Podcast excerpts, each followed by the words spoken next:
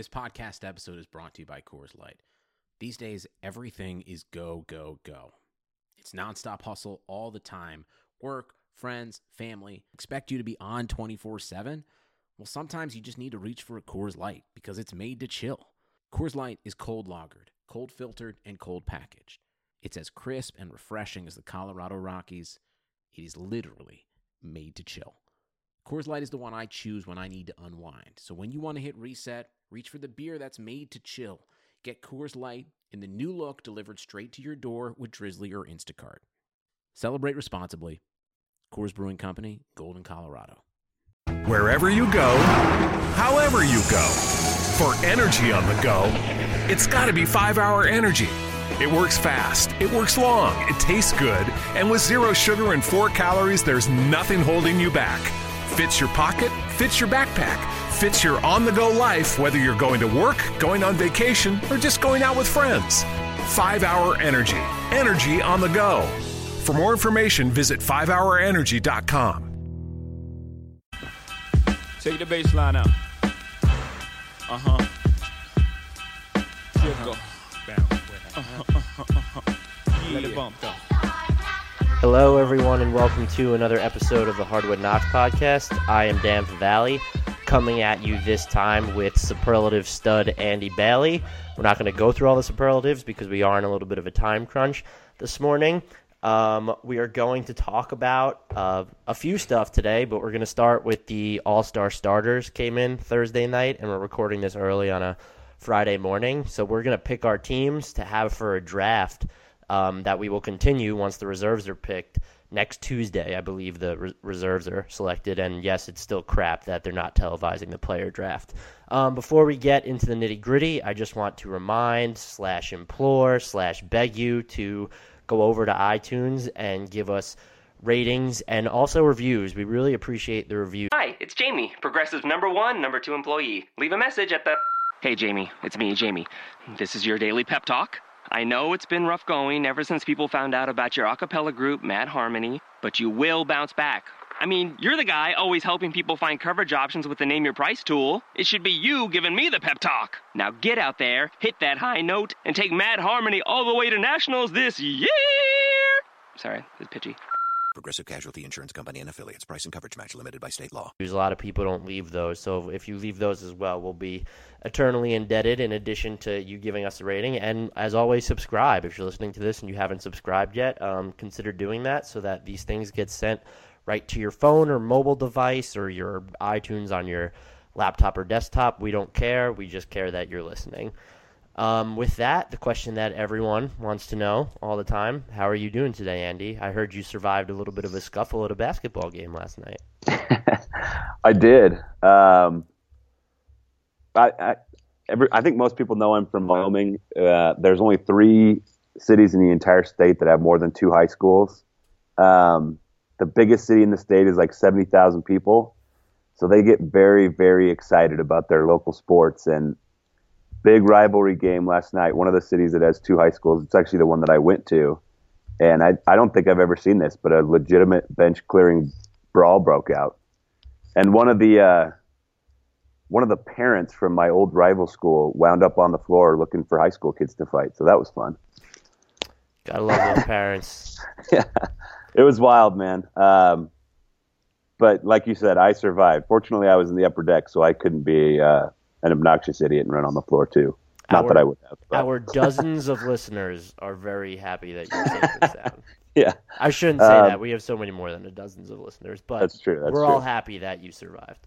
It was fun. It was like eighties basketball. So it's like the N B A. Everyone's cranky playing basketball lately. I know, that's what my wife said. She goes, maybe those, maybe all those kids heard about the Lakers, uh, or not the Lakers, the, the, the Clippers-Rockets tunnel situation. um, all right, so before the pod started, uh, we had decided that I will be ending up with LeBron and thus the first pick of the draft, and you will have Stephen Curry. I mean, you really can't go wrong with either of these two guys. Um, so just to review the East pools really quickly and the West pools, we have Kyrie Irving in the East, DeMar DeRozan, Giannis Antetokounmpo, Joel Embiid. Out West, we have James Harden, Kevin Durant, Anthony Davis and DeMarcus Cousins. It's still wild that the Pelicans have two starters and aren't even guaranteed a playoff spot. Yeah, it's kind of ridiculous. Um, my first pick, I really just want to pick Kyrie Irving because in real life I would love for LeBron to do that so that, that the front office would be like W T F in Cleveland. Um, but I, I think I'm going to go with a cliche here, and I'm going to take Kevin Durant just because LeBron James and Kevin Durant on the same team would just be fantastic to see, and I feel like we've all been waiting for it um, a little bit on, on some level. And could you just imagine how many – I don't even like how many retweets is the first like LeBron James to Kevin Durant alley oop gonna get, or Kevin Durant to LeBron James, whatever it is. Be like future Laker connection or something like that. Yeah, that's what it's gonna be. Well, future Boston Celtics, LeBron James and yeah. Kevin Durant. Um. So yeah, I, I don't think it's. I think that's the pick. I just don't. That's probably that's like not the controversial pick. Part of me wants to go with Giannis there too, but give me the guy who's gonna just probably shoot eighty percent from three in the All-Star game. Man, I'm uh, I'm already like first pick torn on what I want to do. Um, I'm I'm torn between Anthony Davis and Giannis because I want a I want a big guy to pair up with Curry. Who I You're basically the captain. Celtics. yeah. Who, yeah, they, they somehow have the capacity to land every big star that ever became available ever. Um, My favorite part about that was like, so Woj came out with that piece in December, Woj, excuse me, that was talking about how the Celtics are infatuated with trading Anthony Davis, and while he said in the piece multiple times that the Pelicans aren't planning on trading him, he essentially had to put out the fire the other day that he started just before that Pelicans-Celtics matchup about, no, this isn't even a rumor, there's no truth to it. And it's like, I love Woj, and again, he made it clear in the piece that the Pelicans weren't going to trade him, but it's funny that he basically fanned the flames and then had to put out the fire.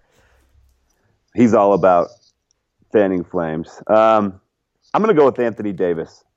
I, it's just... It's like splitting hairs between some of these guys. I think Giannis is probably having a better overall season than Davis right now, but I, I just feel like Davis might fit with Curry a little bit more.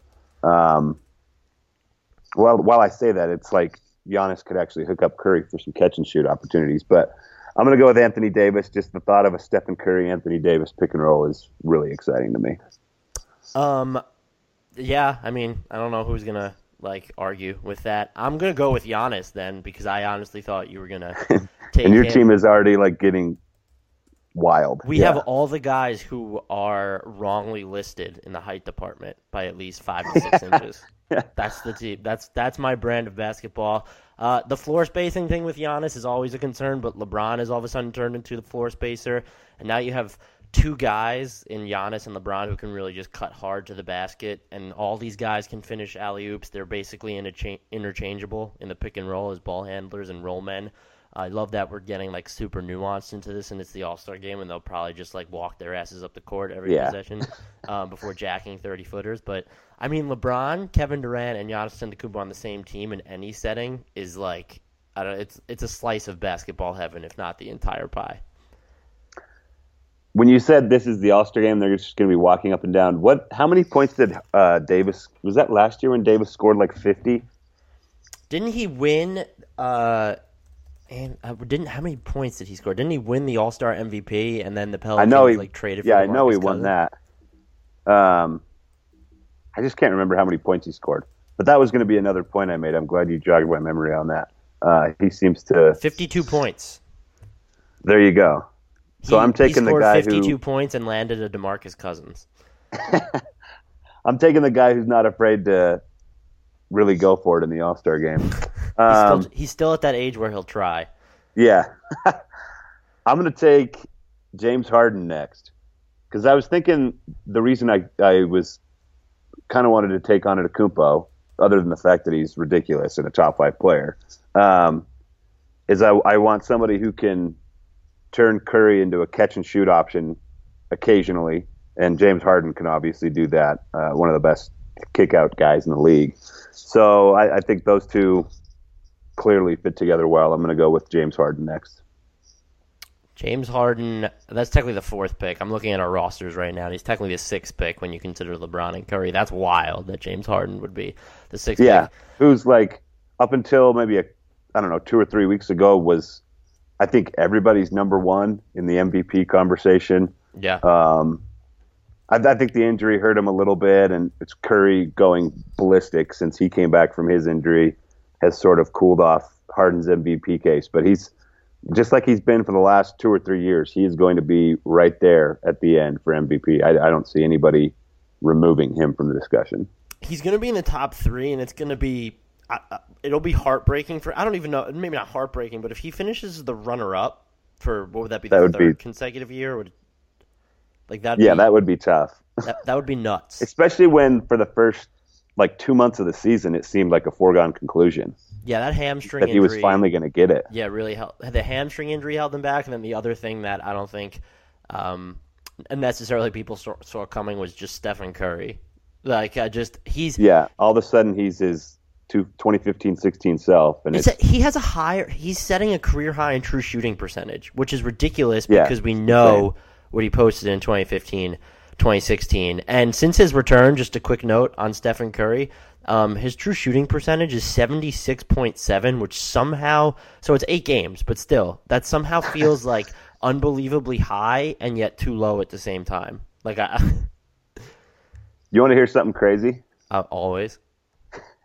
So this this is obviously more than just since his return, but Curry's last three seasons, um, he's averaging twenty-nine point seven points, seven point one assists, five point four rebounds, and two point one steals per thirty-six minutes, and has a six fifty-two true shooting percentage and a nine point eight box plus minus. Now, Michael Jordan in years seven through nine, Um, so the same seasons that Curry's uh, in the middle of right now. twenty-nine point four points, five point four assists, six rebounds, two point four steals per thirty-six, five eighty-two true shooting, and nine point six box plus minus. So Stephen Curry's better than Jordan is basically all we're getting at. It's crazy. Like mirror numbers to Michael Jordan. LeBron who? Stephen Curry is the GOAT. I, I think... If he does this for a couple more years, people are going to have to start talking about him as like a top five to ten player.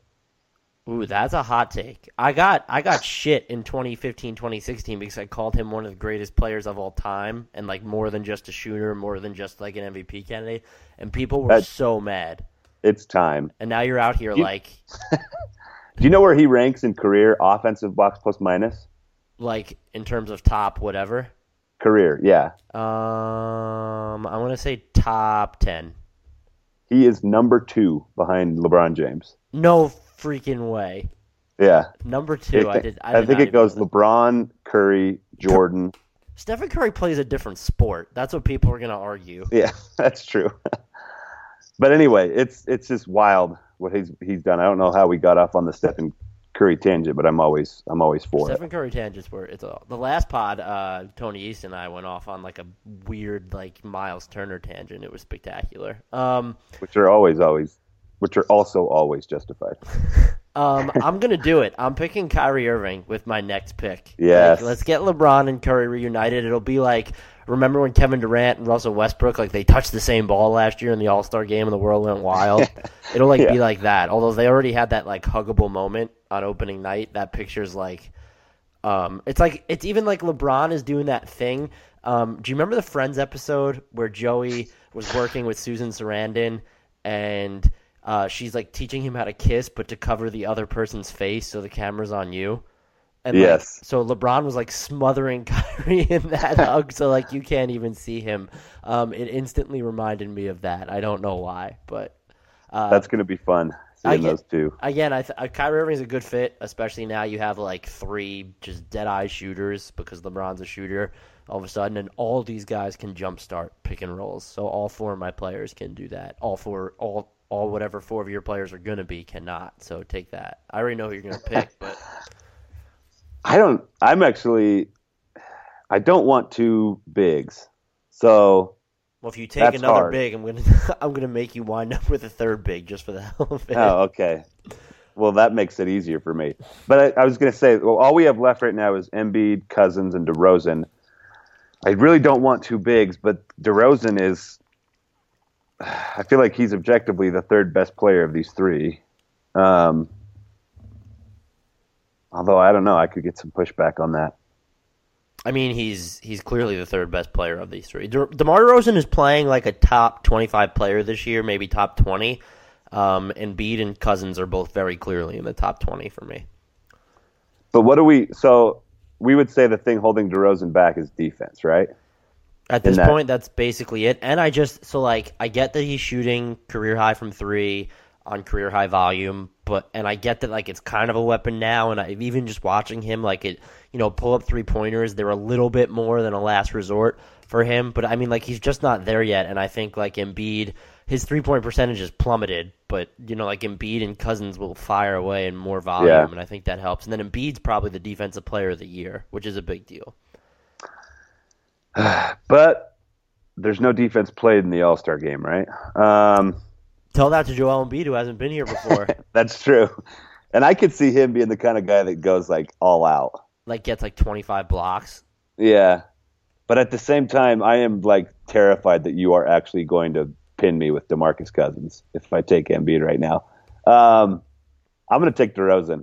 That's I, that's crazy. I just said he's like the third best player of Look who's in this what's pool. Left. I know, like, it's crazy.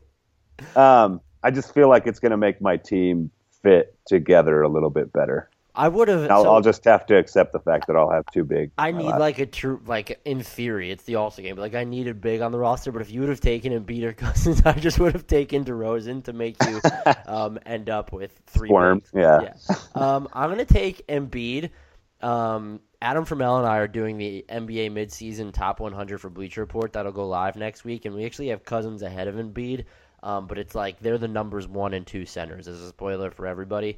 Um, I think if Embiid had played in more games and was maybe shooting a little bit better from three, he would already be, like, the better player. His defensive impact is just, like, it's absolutely nuts. The Sixers defend better than the Boston Celtics when he's on the floor. He absolutely swallows shots at the rim. He is, for someone just, like, his sheer size, like, I talk about Kristaps being okay when he's defending in space, but, like, Embiid is just, like, brawn, too, and yet he's just fine when he has to rotate Um, onto the perimeter as well. So I, I just, I mean, I love me some Joel Embiid, so I go with him.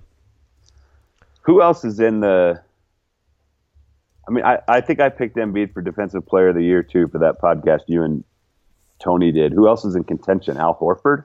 I had Al Horford as my number two. Beyond that, I think you probably have to, like, get, like, super nitty-gritty. I don't, I don't necessarily know who it is. Um, Andre Robertson and Paul George are interesting – But as I oh, said, George on, is interesting, yeah. Uh, but as was pointed out, I said this on our last podcast. But as I, that was a good point on one of the Dunked On podcasts that I was listening to, um, and I believe that it was it was Danny LaRue or Nate who made it, obviously. But uh, like those two trade off essentially defending like the best players on different nights, and so like it's kind of hard to like separate who's more integral, maybe. Yeah. Um, so, so that just makes it a little tough. It's wild that the Spurs have the second best defensive team in the league, and I don't know that I could pick any person from there. I don't think you can. Um, and the Sixers, I will point out, are now fourth in defensive rating. Um, oh, I didn't realize that. Yeah, and the only, and I bet they're even better when, when Embiid's on the floor. They are. Um, I think they allow like I can look it up right now, but they, last time I checked, they allow like under ninety-six points per one hundred possessions, which is absurd. Because the Celtics are at number one at. Uh, ninety-nine, like ninety-nine, right? Yeah. yeah. So, uh, like, it's just amazing, even when he's not hitting threes, how much he means to both their offense and their defense. Um, they're allowing, oh, it's ninety-nine point nine points per one hundred possessions. So they're, they'd be the second best defense with him on the floor. But still, he makes the top four defense better. Um, Draymond Green's always an interesting candidate, but I feel like he hasn't been as good this year, or maybe he's just not trying as hard, or maybe he's just not being asked to do as much because Kevin Durant, who does not deserve Defensive Player of the Year love, is just like swatting shots like in mass. Yeah. Um, so I don't. I wonder if like Golden State had a defensive surge in the second half, if he'd get a little more love. I'm sure he would if that happened. I, it's still kind of like wide open because first of all, I don't think people realize how good the Sixers have now been defensively this year. Yeah, I didn't realize when you said fourth, I was a little surprised. Um. So. There's that, but I, I would go with Embiid, and Horford would probably be my number two. And if I had to go three, I'd probably go Paul George. Yeah, I think that's fair. When you when you mentioned his name, I thought, yeah, that makes sense. Um, so Man, that who are you going to pick? With, yeah, that's going to be tough. I do have a pretty funny little nugget on him, on DeMarcus Cousins too, who I am, um, who I have to pick, which is pick. fine. Who um, you're left with. And I'm also like not thrilled about having Davis and Cousins just because, you know, it'd be fun to split them up. But um, I'm sure you've seen like those player impact charts I've been posting on Twitter left and right the last few days. Yes, I got um, very excited when I saw the Frank Ntilikina one. Yeah, that's a good one. He actually helped a lot of, or it seems like he's helping a lot of people, especially Kristaps. When that when those two are, are together, it's fun. Um, but I did one for Cousins and Davis. Oh boy, looks like three days ago now. So I don't, I don't. They maybe played one game between now and then, so it shouldn't be too out of date. But for Anthony Davis, every single Pelican that he has played at least one hundred minutes with, um, their net rating goes up pretty significantly when they're on the floor with Davis. Um, for Cousins, let's see, he's played at least one hundred minutes with Ian Clark, Etuan Moore, Jameer Nelson, Darius Miller, Dante Cunningham, Anthony Davis, Jrue Holiday, Rajon Rondo, and Tony Allen.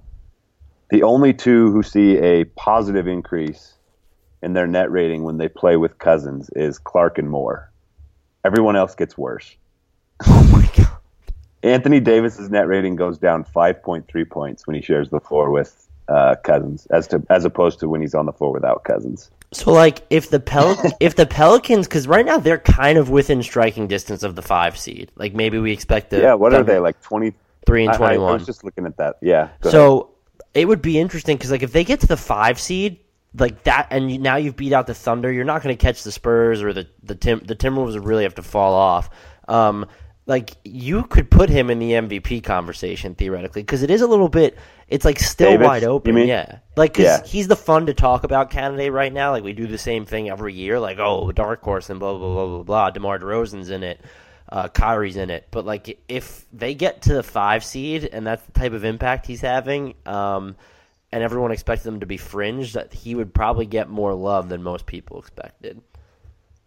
Yeah. I hadn't thought about him as a – potential M V P candidate, but it, yeah, if, if they're like trending towards home court, you'd have to. The bumps that he gives guys, um, it, it's crazy. Literally every single player that he's that he played with gets at least a six point net rating boost when they're with Davis. Uh, that's just and absurd. A lot of these charts I've done, it's like you get maybe eight out of ten guys get a boost, and it's like the highest one is ten, but. The lowest Davis has is six, and Tony Allen's goes up twenty-four points when he's with um, Davis. Wow. And it's it's even crazier when you consider the fact that there's also another player on the team playing huge minutes that's dragging everyone down. So it's it's wild. Um, and him and DeMarcus Cousins were united again in the All-Star game. Yeah. Did you whatever. think, um, before I actually get to the – The the two injuries I wanted to talk about. What do you think? Were there any snubs for you when you're looking at like the starters? Would you have changed anything about the way the the results shake, shook out? Um, I, I don't think I had any huge gripes. I, I I was on the road when it happened, so I just kind of saw after the fact these are the ten starters, and I I didn't really feel like um I didn't feel much one way or the other. Did you feel like somebody got snubbed? If I, if I had to pick a snub, um, I I probably would have preferred to have seen. I would have, go ahead. I, I actually just thought of one, but go Victor ahead. Victor Oladipo over Kyrie Irving. Um, just because Kyrie, I might have had him over DeMar too. Honestly, I, I mean, yeah, and I, I would probably put DeMar ahead of Kyrie right now, just because DeMar's been like really good, and Kyrie is like doing a lot. Of, I, Kyrie's been fantastic, and I don't have a problem with the way it shook out. But Victor Oladipo over. Uh, Um, excuse me, Victor Oladipo over Kyrie would have been my one. Uh, I do think Joel Embiid now officially earned it over Al Horford uh, because like that was a conversation I was having, but I think that was the right call there. The DeMarcus Did Cousins. Did you see that Porzingis got more votes than I found I, that hysterical. I, some... I tweeted yeah. it. I was like, Joel Embiid's going to be insufferable like on the court because he saw that the players voted for Kristaps. The only other one I could think of is Cousins, and would you have put Towns was, or LaMarcus Aldridge in there? I was just going to say, the, when I said I actually thought of one, that was who I was thinking of. Like I'm not, I, I don't, like I said, I don't feel too strongly one way or the other. I agree with you. Victor Oladipo probably was more deserving um, than maybe a couple of those East guards. And yes, I think I would have had um, Aldridge or Towns instead of Cousins. Probably Aldridge, just because San Antonio is a top three team in the West, and they've done it without Kawhi. And uh, the obvious person to point to for credit for that is LaMarcus. Um, so is that who you'd go with too, or were you thinking Towns? I pro- I'd probably go LaMarcus Aldridge. Towns has been a lot better defensively He's lately, been but really good the last, like LaMarcus like, Aldridge is, has been just sensational. And do you remember when someone got bent out of shape uh, off when we did like our mock All-Star Draft podcast earlier in the year? Because one of my justifications for putting Aldridge on the roster at all was that all, the Spurs just need an All-Star, and they said like I was disrespecting him. And I was like, LaMarcus Aldridge has been good. Like just get over it. Um, yeah, he has. Yeah. I was going to say one more thing about. So you mentioned that the players, it was the players who voted Kristaps in, right? Uh, over Embiid, yeah. Yeah. So I, I've griped a lot about the fans having a vote, and I do think it yields some awful results. But um, this tweet from Andy Larson, he's a he's a beat writer for the Jazz for K S L dot com. This is some of the people that the players voted for, for All-Star. Kyle Kuzma got sixteen votes from the players. Jahlil Okafor got four. Cole Aldrich got three. Royce O'Neal, two. Gordon Hayward, two. Jack Cooley, one. Tyler Lydon, one. Johnny O'Brien, one. James Michael McAdoo, one. So maybe the players shouldn't be voting either. No, they shouldn't. Howard Beck and Bleacher Report did the same thing. Tyler Kavanaugh got a vote. Tyler Zeller oh got gosh. four votes. Anthony Tolliver got a vote. Semi Ojeleye got a don't. vote. I'm okay with that. That's obviously a joke to a lot of these guys. Yeah, so it's just like... And I don't blame them, but still. Yeah, I mean, it's uh, the what really needs to happen is we need to get away from using all-star selections as a means of um, defining... contract incentives and stuff. Yeah, and also, like, defining legacies, too. And yeah. the, some of the players still care, but, like, Damian Lillard, I don't know if you saw that piece from Chris Haynes at E S P N dot com. Like, he's tired of being snubbed. Um, and I think he'll get in this year. He does. He deserves to get in. Uh, he's... He's been sensational, uh, even though the Blazers' offense as a whole has not been, but he's been better defensively, uh, showing more improvement there than C J McCollum has. So I, I just – like some of these players still care about it. Some of them don't. So the the thing that needs to happen is like they need to come up with something new if they still want this to be a, oh, uh, LeBron James got fourteen straight starting all-star selections. If they want that to count towards his yeah. legacy, if we're going to have contract incentives for certain guys, then yeah, the voting process needs to change or pivot pivot away from players. Uh, but I, the better thing would be for us as like fans and media and just pundits in general and, and even teams to not look at all-star selections as anything more than like this nice, pleasant, yet immaterial honor. Yeah, I agree. Because when I first read that tweet last night about the sort of joke player votes, I, th- I I just thought I don't know exactly how to fix it. So I think if we could eventually get to a point where it's like these these don't really mean anything, that would help. But I don't, I also don't know if we can get to that point. So yeah, I was like maybe it's kind of an interesting. Maybe you have to uh, like individualize conundrum. ballots so that like players can't vote for their own teammates, but then you still like Joel Embiid probably would have voted for Paul Zipser or something like that. So like because if they're So, yeah, I don't I don't know if there's a perfect way to do it. Um, but the fans can't be trusted either. That, like, Manu Ginobili nope. would have been in the All-Star game if they would have done yeah. it, which would have been awesome. I'm like, so so it's there has to be some sort of balance, and I don't know that, like, the media, like, it's they probably shouldn't have full power over player, like, making or break. It's like the yeah, All N B A things, too. too. It's just it's so weird, um, but I don't think there's a perfect way to fix it. We did, however, start to talk about LaMarcus Aldridge. Um who has been great, and the Spurs announced on Thursday that Kawhi Leonard would be out indefinitely as he continues to deal with his uh, quad injury, and uh, indefinitely is never a good connotation, and even Patty Mills came out, um, I believe it was Thursday, oh, the Spurs said that on Wednesday, and then Patty Mills came out on Thursday saying we have to plan as if he's not going to be here for a while. So it looks like he's not going to be there for a while, and the Spurs have been openly confused about the injury. Pop said something earlier in the year. He at first was like, oh, yeah, he might be able to return by this six-game homestand in early November, and then he ended up missing the first twenty-seven games of the season. So uh, I, I don't – like, if you're the Spurs, one – do you consider uh, – uh, well, let's tackle like what they are without Kawhi Leonard, and that's still a top three team um, in the East. Uh, in the East, wow. Um, in the uh-huh. West, and they have the second best defense without him. We're talking about a two-time defensive player of the year. Like, they have the second best defense in the league without him, like, having played most of this uh, season. Uh, and their offense has been like so-so, but when LaMarcus Aldridge is on the court, they are scoring like a, a top eight unit, which I would say is like a fairly big deal. And then the other thing is, is I don't know how, like, it's almost, even when watching it, like, sometimes I just, I don't get how it's happening, because like he takes a lot of tough shots. Like, it's just, he's shooting, what, what was the number? He's shooting almost forty-seven percent on all turnaround jumpers. Like, the, like those turnaround fadeaway jumpers. Like, that's just, that's nuts that he's able to do that.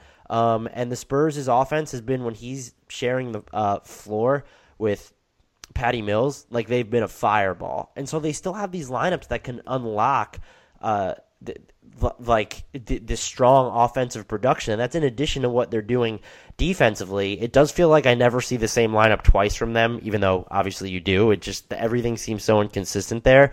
And the Timberwolves are, you know, they're quietly, they're within a ha- one point five games of the Spurs. So my question is to you, do the Spurs, do the Spurs hold on to the number three seed, assuming Kawhi Leonard is out for a really long time? And as Justin Verrier from The Ringer pointed out, Anthony Davis needed three to four months to recover from this injury previously. Um, or do th- do they slip down to four? How many games back is Minnesota right now? one point five. Um. And Minnesota, man, they've looked really good basically since Jimmy Butler decided this is my team. Um, but I like, even if they do slip to four, I I just don't know if I don't know if it's enough for San Antonio to care to like push Kawhi Leonard to get back before he's ready, or make a move. I, I, I guess at the deadline. Yeah, I I feel like that's the kind of team that just thinks, if we have everybody right in the postseason, we don't care who we play in the first round. And maybe they should, because, you know, in the past they've struggled with um, athletic teams, and they're they're only getting older. But yeah, I, I I just feel like they will absolutely err on the side of caution. It just it sort of seems like the Spurs thing to do. I wouldn't I wouldn't even be surprised if Kawhi just didn't come back for the rest of the regular season, just because they're still going to win fifty games, whether he comes back or not. They're, they've been on an above fifty-win pace without him for, mm-hmm. I, I mean, how many games did he play, eight or nine? Um, so I think they'll be fine either way. I, I, I would not be surprised also if, if you know, there's two or three teams in the West that I, I could see catching them. If O K C keeps sort of trending in the right direction, I think they could end up third. Minnesota could end up third. Um, so maybe just two teams. I don't think I'll go any farther than that, but I, I just don't think it'll be urgent enough for them to really push for, like you said, a trade or to, to get Kawhi back. I think they'll just sort of coast with what they have and hope that he can be ready by the playoffs. The the one thing that would scare me about that if I was in the Spurs organization is this is really the first year that LaMarcus Aldridge has been the guy in San Antonio, and it's basically just a function of Kawhi not playing. So I was super interested when Kawhi came back. I thought, how are, I, I want to see how they sort that out. And I don't think they had completely sorted it out by the time Kawhi went down again. So trying to do that on the fly in the playoffs is maybe a little bit risky. Um, but, I mean, it's uh, it's tough. I, I I don't know if I'm answering your question, but I'm saying that I, I just think the Spurs are going to be very, very cautious with this. Um. So I, I like agree with you, but I guess my, my original question was, do you think they're going to finish with the three seed? You just don't. I'll I'll say um, if I have to to answer that, I'll say Minnesota passes them. Um and okay, so knowing that, and this was my point. I wrote an article about this, and we both agree that this like the, so the Spurs don't make midseason trades. Can you tell me what? Yeah, I was going to say when you said that, I thought that doesn't. Yeah, it doesn't sound like. Do you know what the last midseason trade they did was? Uh, jeez. They got Richard Jefferson in the offseason, right? Yeah, well, I actually know what it is. It was... Yeah, I wouldn't know. I, I was trying to think, but yeah. It was the great Nando DiColo for Austin Day blockbuster with the Raptors in twenty fourteen. Oh, it's like yeah. They're not a team that's going to overreact. But if you thought the Timberwolves were going to catch you, I go back and forth because on the one hand, like there are some targets out there, and I went through them in the article I wrote, and one of them's hysterical. Uh, I, like the Knicks are slipping, so like why don't you see what it would take to get Courtney Lee and Michael Beasley, who would be perfect fits for kind of what you need in Kawhi Leonard's absence, and Courtney Lee's deal really isn't that bad two years after this one. Like, could you get rid of, you know, Gay's been injured and he has a player option for next year. Are you willing to, like, you know, do you not you want to want to help the Knicks tank? Yeah, but not even that. It's like, I'm just do you, joking. Yeah, yeah, do you want to pay, well, I want the Knicks to tank, but do you want to pay Kyle Anderson next year? Are you willing to go, you know, Kyle Anderson, Gay, and either White or this year's first to get Beasley? Um, and Courtney Lee, the Spurs don't trade first. We know that. So maybe you try and get like a second round pick back, but the Knicks don't have second round picks. Um, some of the other things. I, I would much rather pay Kyle Anderson in that scenario, by the way. That's okay. So that's fine. The other thing I thought about was Tyreek Evans, um, the Memphis Grizzlies. They want a He'd first. He'd be super interesting there. Yeah. The, the Grizzlies want a first rounder, but like, can you sway them with Kyle Anderson and a second? Um, And then again, do you still, would you rather play Kyle Anderson in that scenario? He's been great this season, but Evans is by far like the better scorer and pick and roll trigger man. Um, the couple other things I was thinking, like Avery Bradley's been bad with the Pistons, and if they don't want to pay him, like can you do something there um, and just get his expiring and then decide whether you want to keep him? Uh, and then the, the final thing, like the swing for the fences would be, can you go all in on like a Kemba Walker trade? Uh, Mark Stein of New York Times said that the Hornets are going to have to consider moving him this year because of his contract situation and the fact that their salary cap bill is bloated and they don't really have anywhere to go. And you have some interesting, like, you know, again, Gay's contract is short term, so you could, you know, feasibly say Gay, Anderson, Javante Murray, a first and a second for Kemba and Michael Carter Williams. You can then try and expand the deal to take back a bad contract, and those are things that interest me. You could tell me if any of those packages suck, but then I just go back to the Spurs. Not only are they the Spurs and probably don't care, uh, the other thing is just that given what they did over the offseason and the deal that they signed Marc Gasol to, um, that is mm-hmm. going to take him, he's six point seven million dollars guaranteed for two thousand nineteen, two thousand twenty. It just seems like they've kind of kicked the can and said, whatever happens, like we're not going to catch the Warriors over these next two seasons, and we'll revisit our situation in two thousand nineteen. Like that Gasol contract's going to be valuable as a trade chip just before that summer. I Yeah, I thought the same thing this offseason, both with the Powell extension and the LaMarcus um That one was a little deal. more interesting was, just because like you ta- like he now he signed yeah he has that non-guarantee in twenty twenty-one, but like now he's on your roster for the next two seasons after this. Maybe someone uh like tra- I guess someone would trade for him before then while he's still on his deal, but like he's going to make twenty-six million dollars in two thousand nineteen, two thousand twenty. Um and then he's seven yeah, that's... seven of his twenty-four is guaranteed in the final year. But that again, that's an interesting trade chip when you're leading into the summer of twenty twenty. Uh, that also happens to be Kawhi Leonard's going to be a free agent in twenty nineteen if he opts out. Maybe he doesn't opt out, in which case then is that what the Spurs are thinking, that they're just going to revisit this in twenty twenty? Either way, it just seems like this is what they've decided to do, and even if Kawhi Leonard's not going to come back, even if the Timberwolves and the Thunder catch them, they're not going to do anything. Even sl- like Evans would be interesting if you could get him on the cheap with them. Like, yeah. I don't even think, I think they would Kemba's make that really deal. Interesting too, but Kemba would be phenomenal like, in there. Like you said, they'd have to give up a ton, and it's I would just do like that trade if I was the... them. Like if it was, like I would give up Murray, uh, Gay's salary, maybe even a Derek White or or a Bryn Forbes, a first and a second for for Kemba Walker and like the salary fodder. Like I, I would just do it in a heartbeat if I was them. But that's not, you know, that's not the Spurs. Yeah, I was gonna say it's not the Spurs way, but you, that that really would be super interesting. Um, Kemba and Kawhi, I think that's a really good fit. Um, and but in, yeah, I think like like I like we we've both said now, it's, I just feel like they're probably going to stand pat. I think they'll hold on to the number three seed, though. I'm a little bit more optimistic on them than you. And in the next minute or so, the Celtics are dealing with a Kyrie Irving shoulder injury. It was weird because before their loss to the Sixers in what was probably their worst, or at least one of their worst offensive performances of the season, uh, they said they don't have a timetable for his return, yet they were kind of optimistic maybe he could return to the lineup on Saturday against the Orlando Magic. Um, a lot of people would be worried if he can't, because you're looking at what kind of happened. The Celtics scored eighty points against the Sixers. They shot seven of twenty-nine from three. You got you saw offensive duds from Tatum and Brown, and even out basically Al Horford. He was five of eleven, which isn't bad for him, but one of four from three.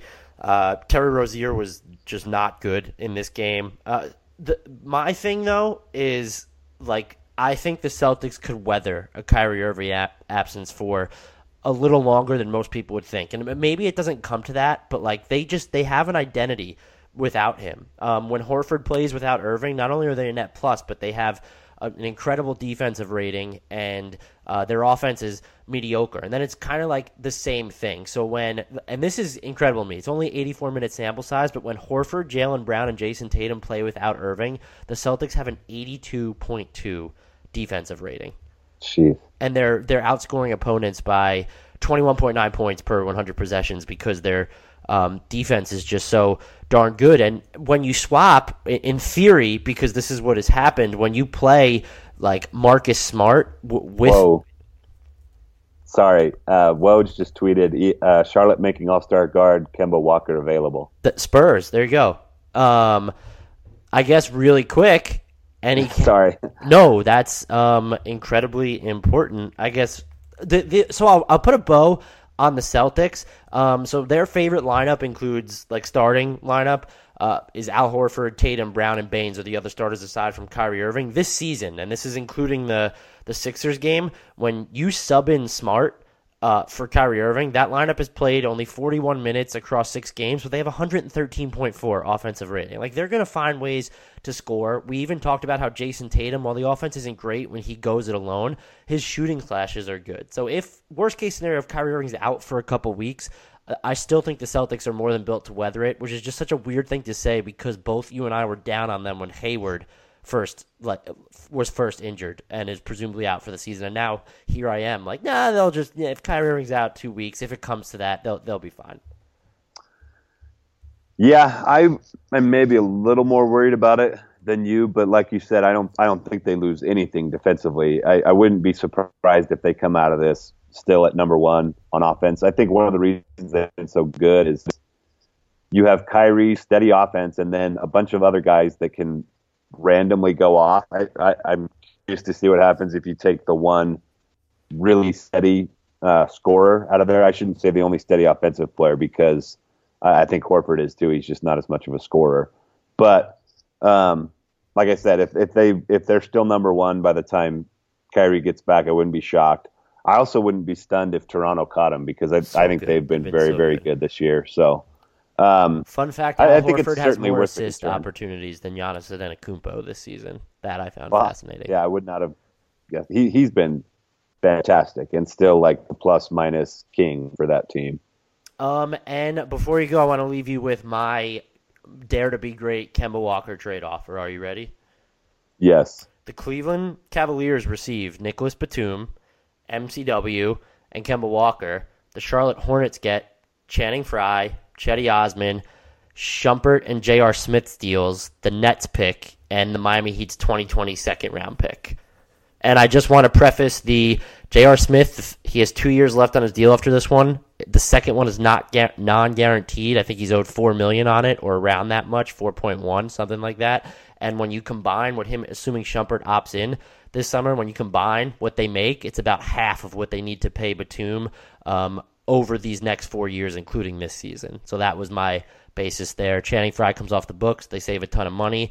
That Nets pick is still going to be top ten, maybe top seven. If the Nets fall off this year, um, it, it could fall uh, even lower. They might even be – they're currently – let me see. I think they're ninth, right? Yeah, they're currently seventh from the from the bottom.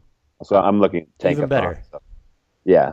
I thought they were worse than that, but yeah, they still have a couple more teams they they would need to get worse than. But I know you're left. Yeah, that's an interesting Kemba, idea for but, sure. Yeah, but Batum is the defender that they need. He's still pretty good defensively, even though his offense has been touch and go, mostly go. And he's, and it's it would be interesting to see him as like he'd have so much less responsibility in Cleveland than he has in Charlotte. And can we please agree that the Knicks should not get involved and be dangling Frank Ntilikina for Kemba Walker? I love Kemba, but like. You know, oh, I, I would feel for you if, uh, and, and a lot of Knicks fans if they lost Frank this quick. Um, yeah, so uh, we'll, I'm sure that's something we'll both be paying attention to over the next uh, few days. Trade the trade deadline's coming up, so I'm sure we'll have even more trade talk um, on this podcast between now and then. And we'll talk about the All-Stars again. Like Dan said, they're going to reveal the reserves on Tuesday, so we'll, we will continue and finish out our drafting of our All-Stars. Let us know whose um, starting lineup you like better. Yeah, let Mine. Dan know on Twitter at Dan Favale, F A V A L E. And his, so he wound up with, it was kind of weird. We we were basically East versus West with just one trade, but Dan ended up I with LeBron. I did not LeBron. even notice that. Yeah, I did, like, right after we finished. I thought that was kind of funny. Um, LeBron, Giannis, Embiid, Kyrie, and Durant for Dan. Uh, I got Curry, Harden, Davis, Cousins, and DeRozan. Um, so, again, Dan's on Twitter at Dan Favale, F A V A L E. I'm at Andrew D. Bailey. The show is at Hardwood Knocks. Um, the sponsor is at N B A underscore math. Like Dan said at the top of the show, leave us a rating, leave us a review, subscribe, tell your friends to subscribe. Um, we appreciate all the, the love that you guys give us. It's it's pretty cool to have people who regularly listen and interact with us on Twitter. It's pretty fun. So um, thanks again for, for listening and for interacting. And until next time, we leave you with the shout out to Bino Udri and to a guy who's come up a lot on the podcast lately, Kyle Anderson. Covered California knows that one moment can change your life. That moment you say, I do. That moment you meet your baby for the first time. Or even that moment you lose your job and your health insurance along with it. For those times when life changes, we've got you covered. Covered California lets you choose from brand name health plans, and you may even get help paying for it. Your enrollment period is limited, so find out if you qualify by getting free expert help at covered c a dot com today. Covered California. It's more than just health care. It's life care. Wherever you go, however you go, for energy on the go, it's got to be five hour Energy. It works fast, it works long, it tastes good, and with zero sugar and four calories, there's nothing holding you back. Fits your pocket, fits your backpack, fits your on-the-go life, whether you're going to work, going on vacation, or just going out with friends. five hour Energy. Energy on the go. For more information, visit five hour energy dot com. Sugar Ray Leonard, Roberto Duran, Marvelous Marvin Hagler, and Thomas Hearns. Legends, whose four-way rivalry defined one of the greatest eras in boxing history. Relive their decade of dominance in the new Showtime sports documentary, The Kings, a four-part series premiering Sunday, June sixth, only on Showtime.